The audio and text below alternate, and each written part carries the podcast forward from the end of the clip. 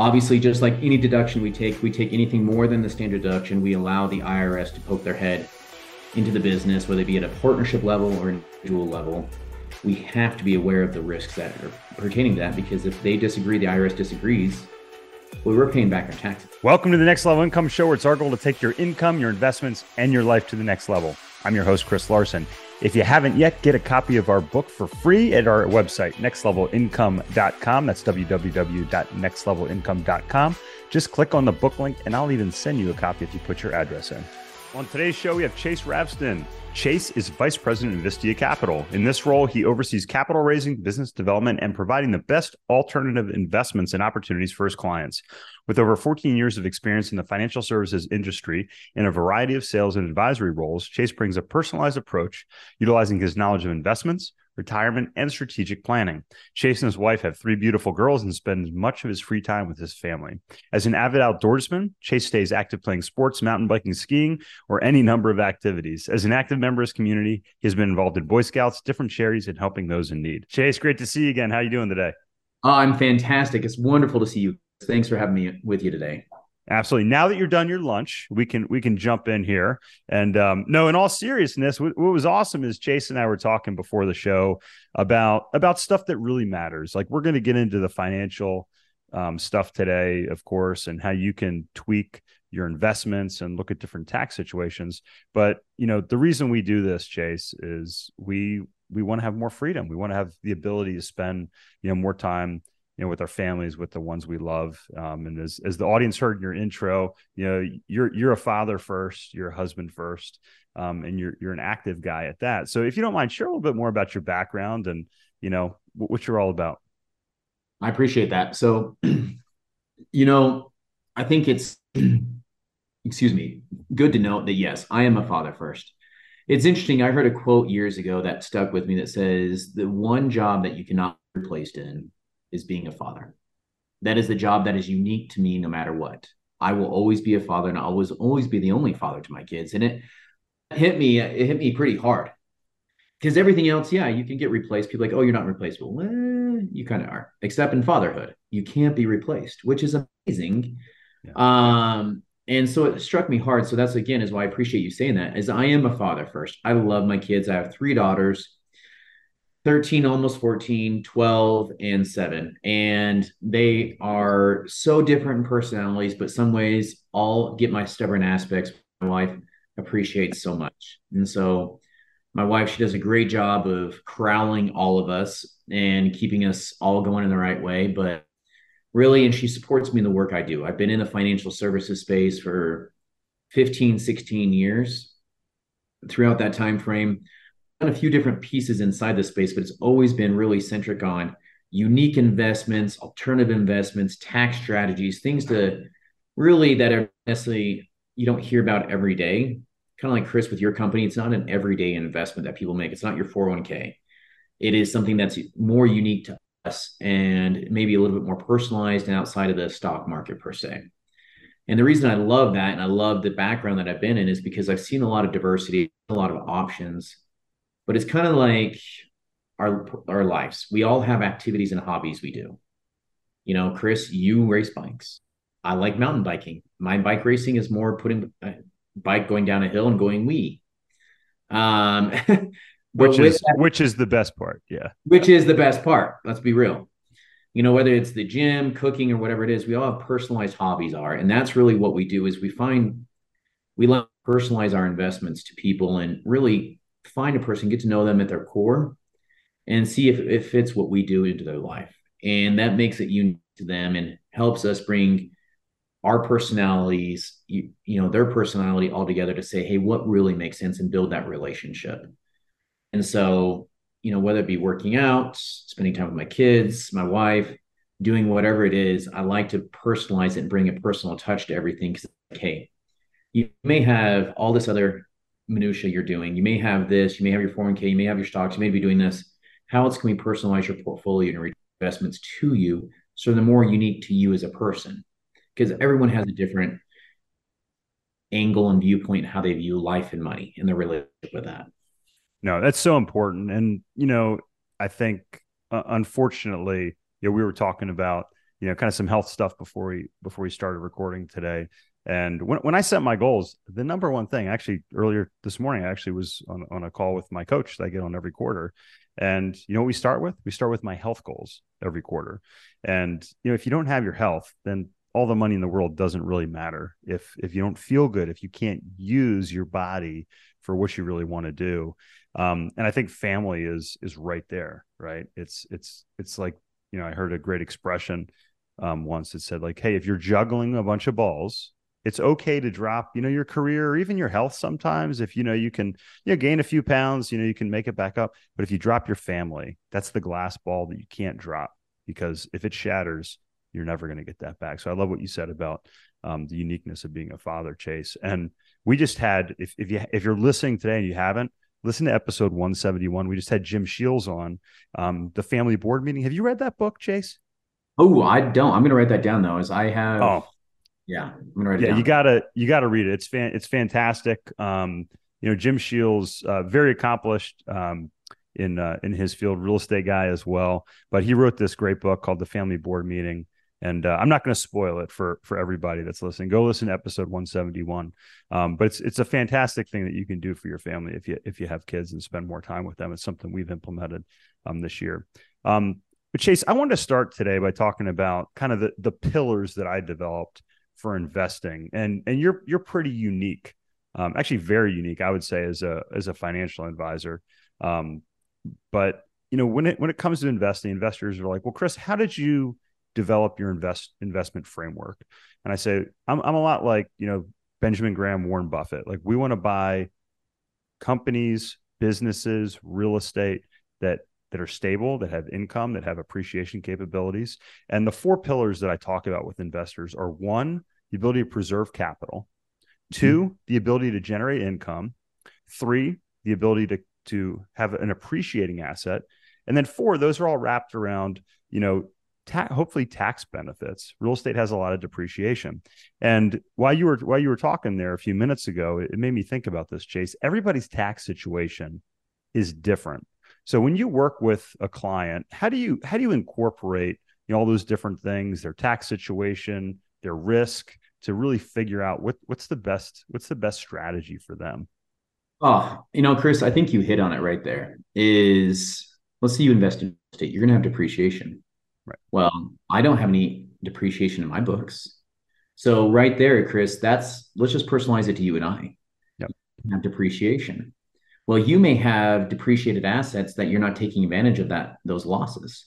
So how do we marry up your depreciation, those losses you have, to an investment that's going to take advantage of that? What investment can you get into? So now you're using that depreciated asset. Or let's take me, I have any depreciated assets. So how can I take advantage of what investments do I have spitting out income or returns so then I can get into something that does depreciate? Because as I talk to people all the time, is I have, oh, I'm a real estate investor. Okay, what does that mean to you? Right. Well, it means I buy rentals. Okay, what do you do with rentals? Do you do seg? Do you depreciate the asset? What is it that makes sense? And then what are you doing with those deductions that you're getting on the back end? How are you handling that? And it's asking questions and diving in a little bit deeper, or are you just a W 2 employee? Right. Well, if I'm just a W 2 employee, and that's I work for a company, well, none of this stuff applies to me because I'm just a W 2 and I can't take that depreciation. Well, there are things out there you can do, these strategies you can do. Oddly enough, I had a guy, he actually moved from Colorado. I'm sitting in Colorado. He was 20 minutes away from me. His tax strategy, he moved from Colorado to Texas. Really? Yeah. That's he met with a CPA. We talked. We I was part of the tax yeah. strategy team. And his rec- the recommendation he came to to save him a lot of money as a single guy, he moved to Texas. He's buying a house in Texas. And I was like, hey, you go, boy. That is a really it's a neat idea. It's something I wouldn't have thought of before. But when you personalize the yeah. the recommendation, you personalize the investment or whatever it is to the person to marry up with their income and their goals, I think that's important. And that's kind of where you and I are so different, but similar because we all make money. Yeah. And it's, you know, it's like geographic arbitrage. So, um, one of my coaching clients was in the Bay Area and he's like, well, Chris, like, what's the number one thing you do? I said, I'd, I'd leave California because making a lot of money, paying double digit in state income tax. I'm like, dude, if you just, you know, if you're able to move to Nevada, you know, on the other side of Lake Tahoe, then you know, you could save, you get an immediate. And we've seen this, right? So just like you said, we've seen people moving from California, Colorado to Texas, people moving from um, the Northeast to Tennessee to Florida. We're even seeing financial firms do that as the world becomes, you know, more digital, have more flexibility, more nomadic, if you will. Look, if you're a young person listening and you're in a high tax state and it doesn't really matter to you where you live, look at where you can optimize your quality of life and your tax situation. I think that's a phenomenal. Like I didn't even think about that as being like the first thing that pops in, but I think it's a great idea, Chase. Well, and I think that's it. Is I think you also hit the hit a nail on the head here. If you're not tied to the state in which you're in, great but you may have other ties to the state. There's a lifestyle for everyone. Yeah. There are people I know that they live in Orange County, California, or San Diego. Phenomenal, beautiful could, areas. Beautiful areas. You couldn't pay them enough to move out of that state. Like I will pay is like I forgot this one. He's like, I love to pay my my sunshine tax. I got my beach tax. My I'm happy to pay that. I am my happy place here.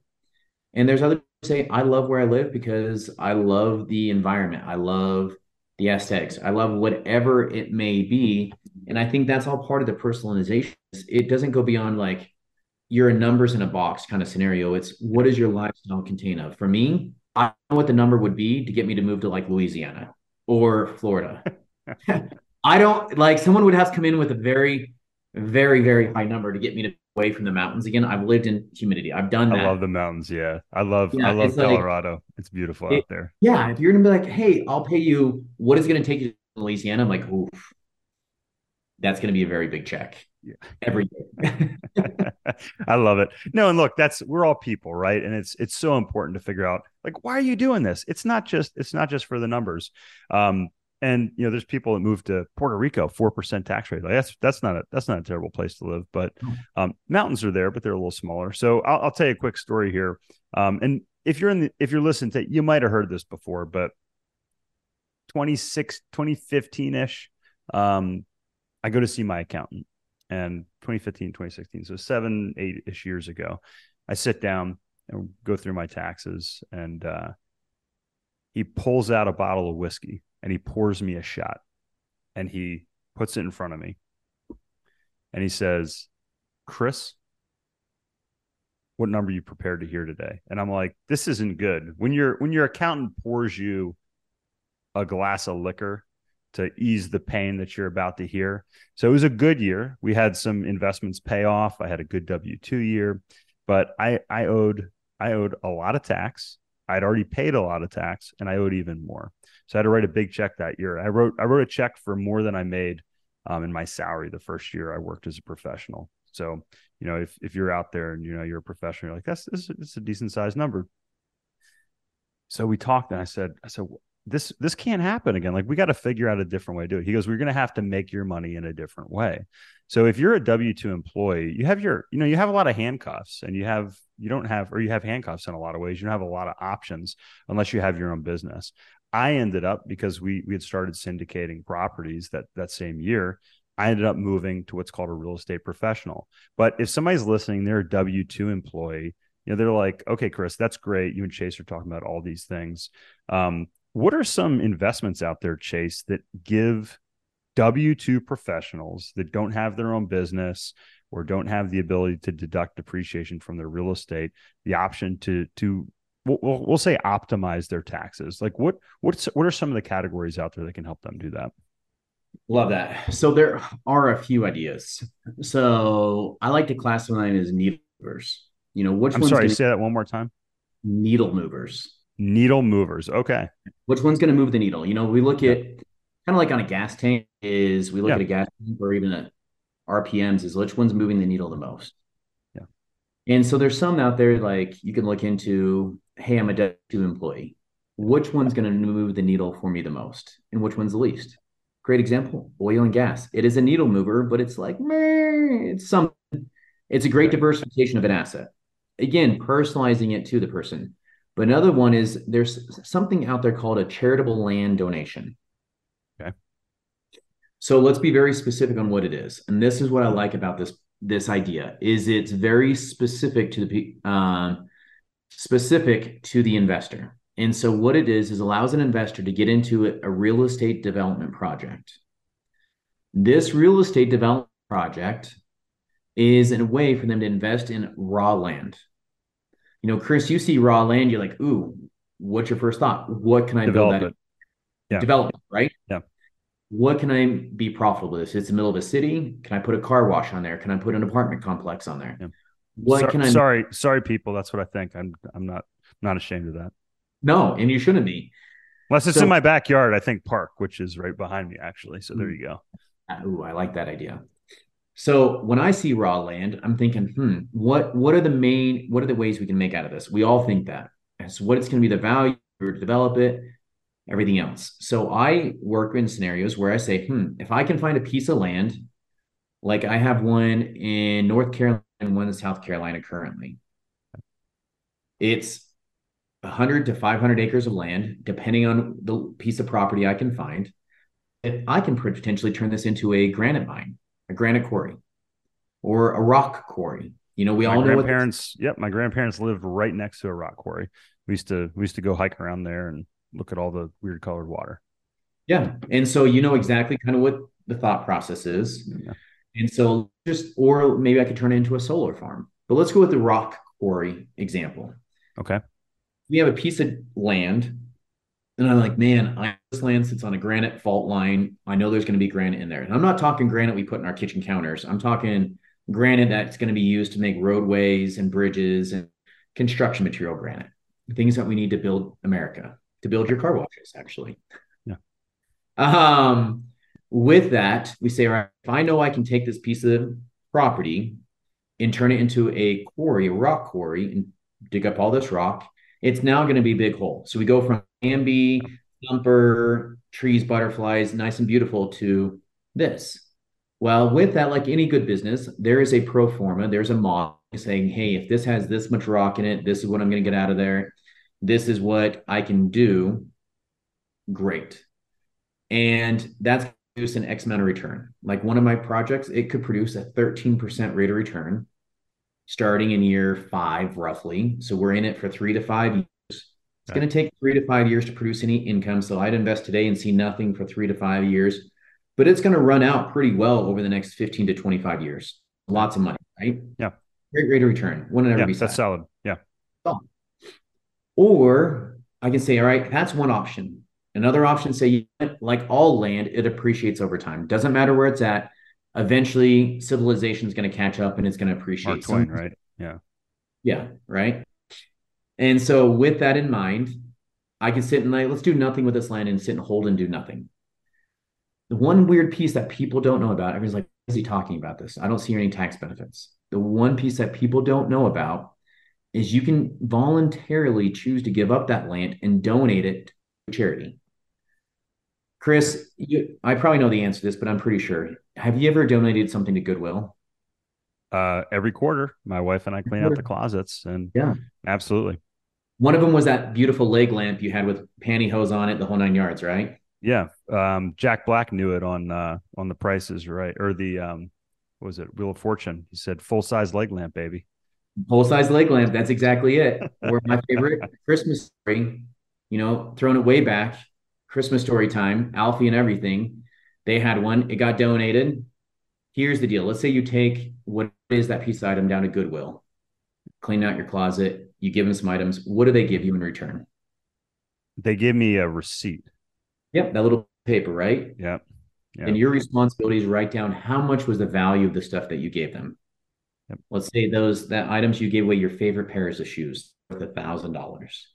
You take that receipt, give it to your CPA. Your CPA then is like, great, that comes off your your income. So now you're saving some money. Fantastic. They go and sell it, whatever. It's get a a big tax deduction. They they employ people, and somebody else picks it up and sells it at the vintage shop down here in Asheville for for twice, you know what uh what what it originally cost, right? And they make Yep. Yeah. And so with that in mind, is you say, great, everyone's making money, it's a good business, we all love it. So now with that in mind, you can do the exact same thing with this piece of interesting, right? Yeah. So I have this beautiful, let's say it's a 200 acre piece of land.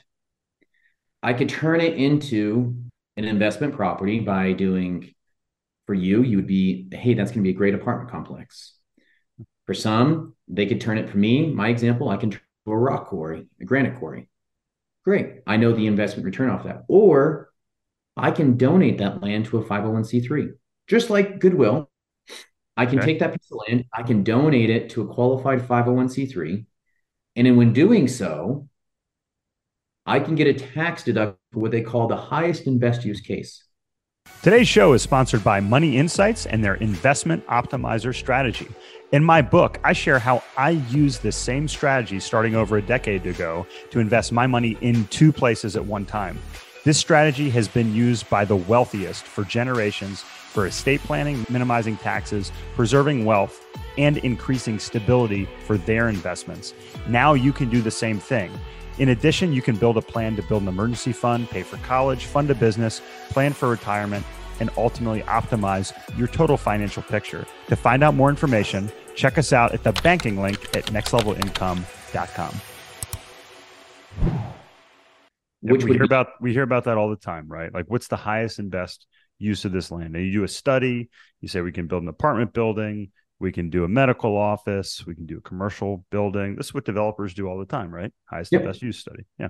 Well, and the whole point behind this is they're doing that because they want to see what this land would be worth to see if it's worth purchasing, if it's worth going through the development, whatever it is. Because I know a car make X and a apartment complex or a high rise, they all make different income levels. What is the one that's going to give me the best use of this land to give me the most return on my money? Yeah. In this example, I said it's a rock quarry. Because it's in maybe it's in the middle of nowhere. You're not going to build an apartment there, right? 40 miles from anything that's really sure. using. So we're not going to put an apartment complex there. It doesn't make sense at this point in time. Yeah.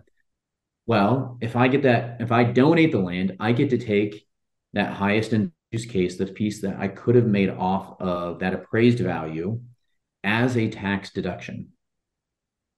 Now, if I'm an investor in this partnership, I come in as a limited partner, that deduction will offset my W 2 income. Really? Yeah. And as law states today, like all charitable deductions, we can write off up to 30% of our adjusted gross income. That's the rule as of today. Yeah.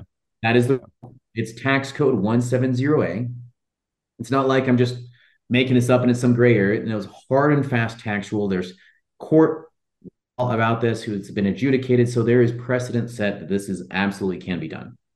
And I love that behind this because it's not someone who's like, usually the the first pioneer got the most arrows kind of scenario. Weird terminology to use, but we're not the people making it up and trying to figure it out on their own. It's been done and it's being done.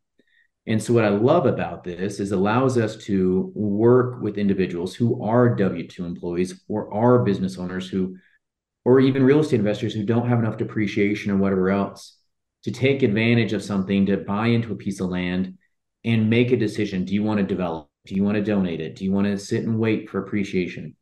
But the nice thing is we can write off up to 30% of our adjusted gross income. And typically, like most of these, thinking about it, there is going to be leverage inside of there. That leverage changes per project, but it's a way to do that. And there's a way to make that happen. Yeah. So I, I love this because for anybody that knows me, yeah, I'm a capitalist. I'm also an environmentalist. And, you know, I, I love I love living in nature. I love to see this. And I, I, don't know if a lot of people aren't aware of this, but these types of public private partnerships have created. Now, correct me, you may know the statistic better than I do, Chase, but they've created, I think, more um, parkland, more pr- preserved land in this country than the U.S. government itself. Is that accurate? Yeah. So if you look at the history on this, is the idea of preserving uh, land yeah. um, goes back to Teddy Roosevelt's time, like yep. 19- that's when the idea of preserving land and started. He kind of started that process. Yeah. And so when you look at it, if you fast forward to like 1980, the only name in the game was certain private people who were buying land and just holding it. But really, there wasn't a huge incentive until 1980 for individuals to conserve land. There were some spread throughout there, but not huge and fast. In 1980, the government came out with a couple of rules that allowed for this to happen. But from 1903 to 1980, the government conserved an ex, a fair amount of land. But from 19 today, through consumer and using these tax laws, we've been able to conserve twice as much land in the lower 48. Let's not include Alaska. Okay. Lower 48 in Hawaii. In the lower 48, we've conserved more land and, and kept more land as green space with a better spectrum of an animal life than the government did in the previous time frame. So in half wow. the time, they've doubled, they've conserved double the amount of land and created more open space with a better plant and animal life than the government did in the previous 80 years. Love that. Because it's like you're seeing 100 to 500 acres tranches being done and not a acres in one spot. Yeah. No, I love that. That's that's and that's an amazing statistic, which I think is is fantastic. Now, I know through some through conversations here over the past couple of years that these types of structures have really come under a lot of scrutiny from the government because um, well frankly people have taken advantage of them and you know they've they've not done things the proper way um, what have there been recent updates to this and what what should listeners know if they're looking at at these types of um, investments uh, that's a great question so yes there's actually been some major legislative changes in the last year we know at the end of last year, President Biden signed in some new tax law that affected both solar credits and investment credits and a few things. There's a whole lot in there. Let's be real. I didn't read through all of it. It's like thousands of pages. There was a lot, but I picked out the pieces that were important to these tax codes. Mm-hmm. There was a tax code that changed significantly last year called to the 170H tax code. And when that got changed, is it changed the way these investments are done. Like if we would have been talking last year, the tax code that would allowed us to work in last year was able to write off up to 50% of our adjusted gross income. Okay. So and, just just if you don't mind pausing for a second. So what that means is for somebody that has an adjusted gross income of $400,000, they could write up up to $200,000. Is that accurate? Yeah. Not sure. Okay. So you could you could take your your marginal tax bill at 400 and drop that down to to what it was at 200. Okay. Yes, Thanks correct. for that. Okay. Yeah. And so you can, and so the way it was written is there was the where, like you said, you said people were abusing the system, right? And way they were abusing the system, they say, well, I think this piece of land is worth a hundred million dollars. Well, in reality, it wasn't worth anything more than, you know, a tumbleweed patch and maybe worth a million dollars. Oh, okay. So somebody was saying, hey, this is going to be a granite mine but really it was just a dirt field somewhere. And yeah, no intrinsic. No yeah, gotcha. No okay. substance really to it is what they call yeah. it. Okay. You know, if you've been paying attention at all, you want to see fraud, look at employee retention credits. Oh, oh yeah, it's it's huge this past week in the news. Absolutely. Yeah, in the IRS because the IRS just put a kibosh to it and said no more, and mm-hmm. because there's been a lot of fraud in it. Great, we get that. Wait a minute, people are going to do something fast. Unfortunately, that's the world we live in. It is what it is. But with that in mind, when we look at it, is the there was enough that came up.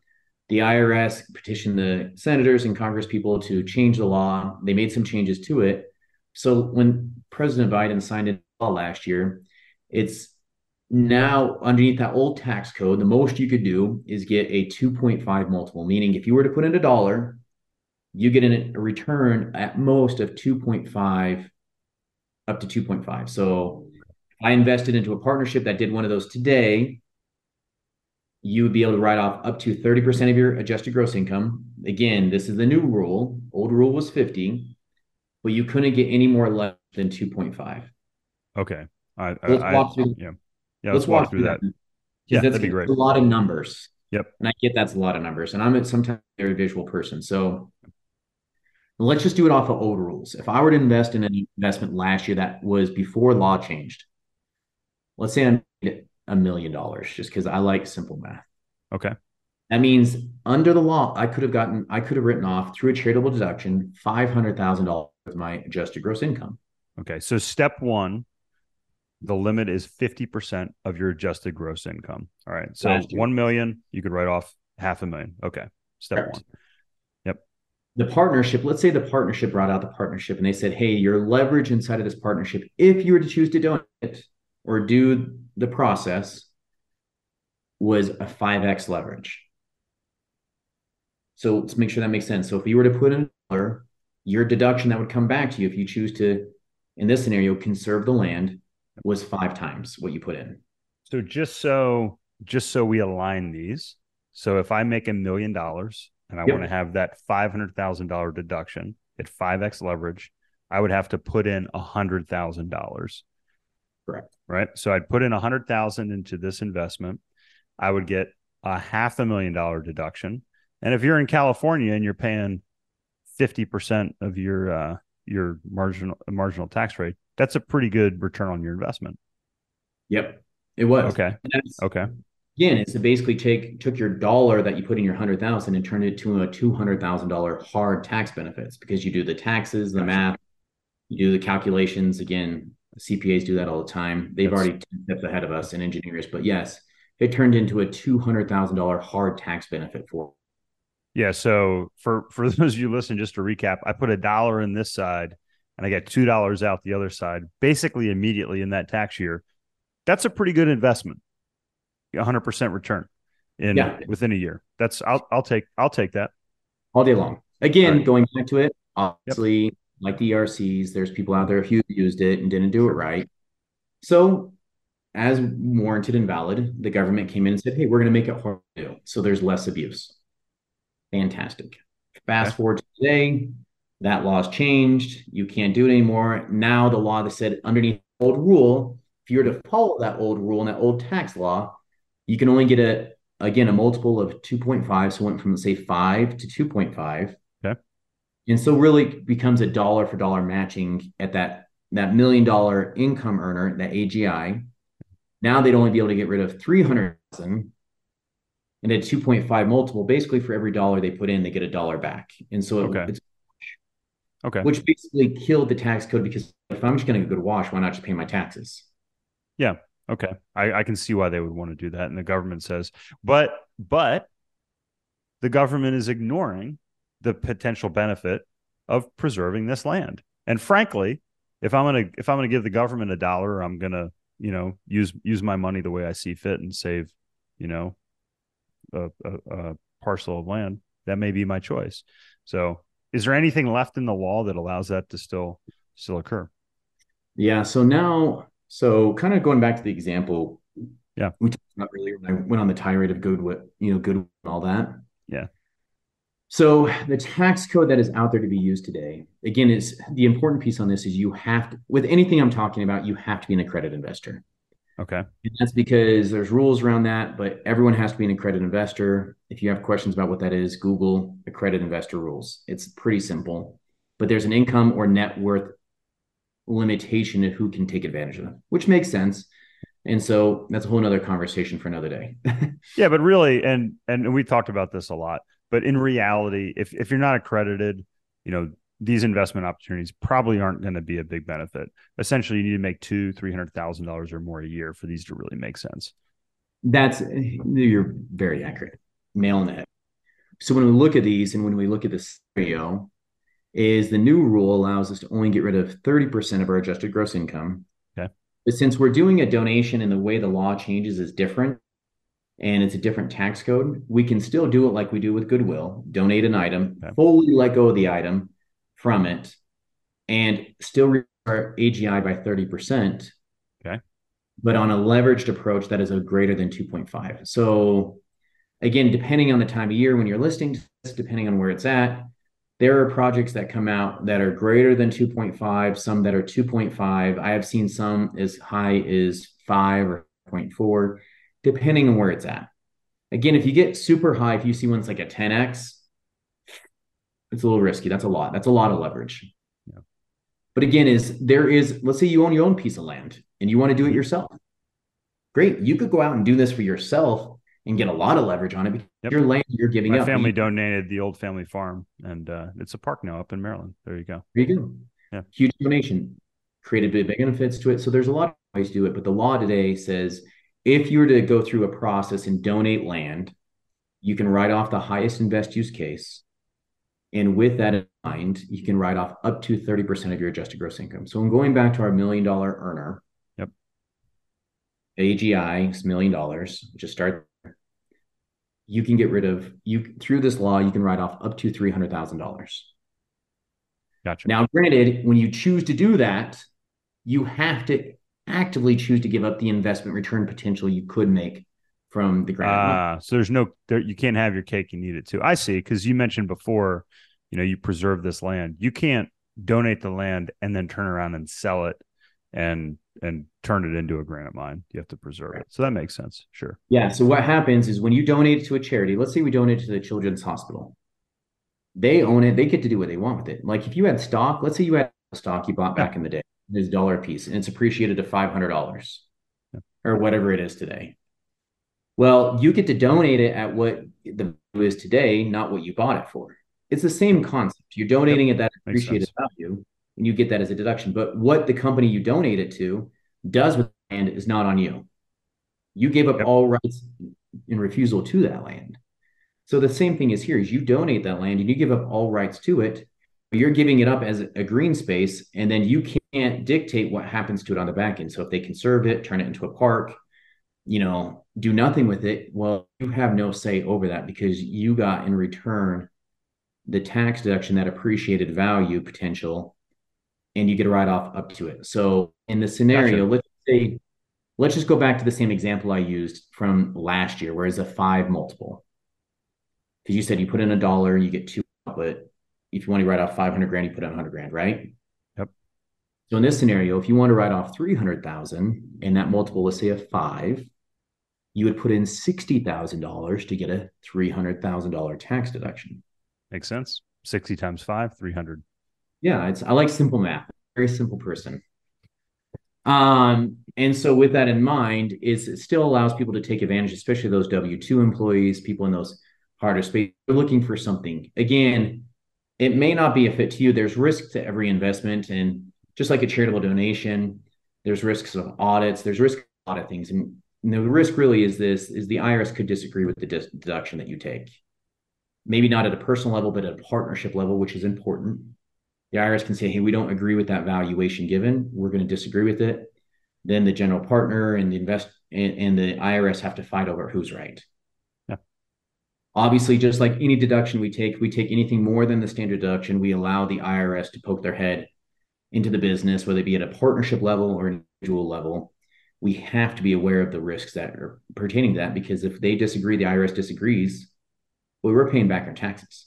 Yeah, absolutely. And look, no one here is advocating to um to, to, cheat or do anything illegal and do that. These are all these are all tax rules. And I always like to say, you know, you look at the cover of my book, you see Monopoly.